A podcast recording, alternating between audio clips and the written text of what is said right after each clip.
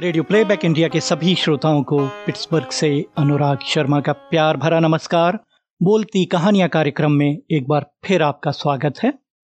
आज हम आपके लिए लेकर आए हैं सुमन पाटिल की लघु कथा भूख की बीमारी।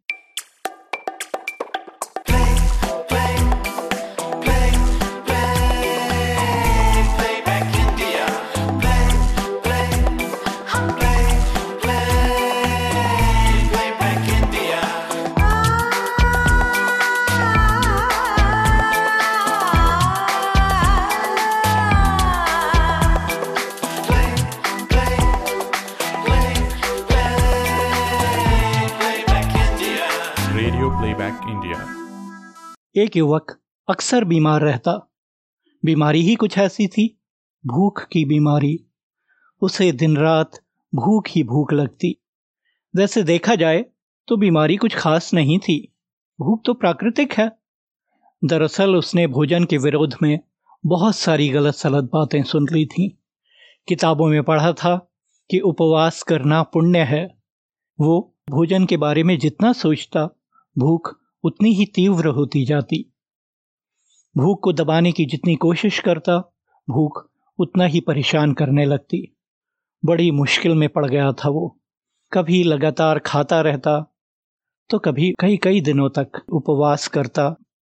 जब ज़्यादा खा लेता तो पश्चाताप करता, क्योंकि ज़्यादा भोजन करने की तकलीफ़ झेलनी पड़ती उसे।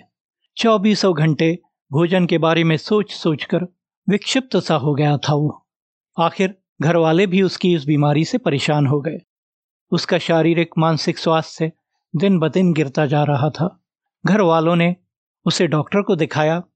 डॉक्टर ने जाँच पड़ताल कर कहा, घबराने की कोई बात नहीं। ये कोई ऐसी खास बीमारी नहीं जिसका इलाज संभव ना हो। किसी अच्छे हिल स्टेशन पर चले जाओ। हवा पानी के बदलाव से तुम जल्दी ही ठीक हो जाओगे।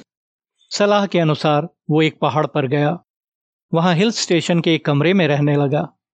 एक दिन उसकी पत्नी ने सोचा कि शायद हिल स्टेशन पर जाकर उसका पति भोजन की बीमारी से मुक्त हो गया होगा।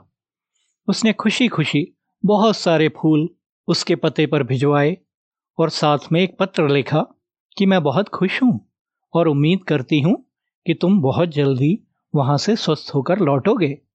मेरी शुभकामनाएँ तुम्हारे साथ हैं। ये सुंदर फूल भेज रही हूँ तुम्हारे लिए प्रेम सहित। दूसरे दिन पत्नी के सेल फ़ोन पर उसका संदेश था। लिखा था, फूलों के लिए बहुत बहुत धन्यवाद। वे वाकई बहुत ही स्वादिष्ट थे।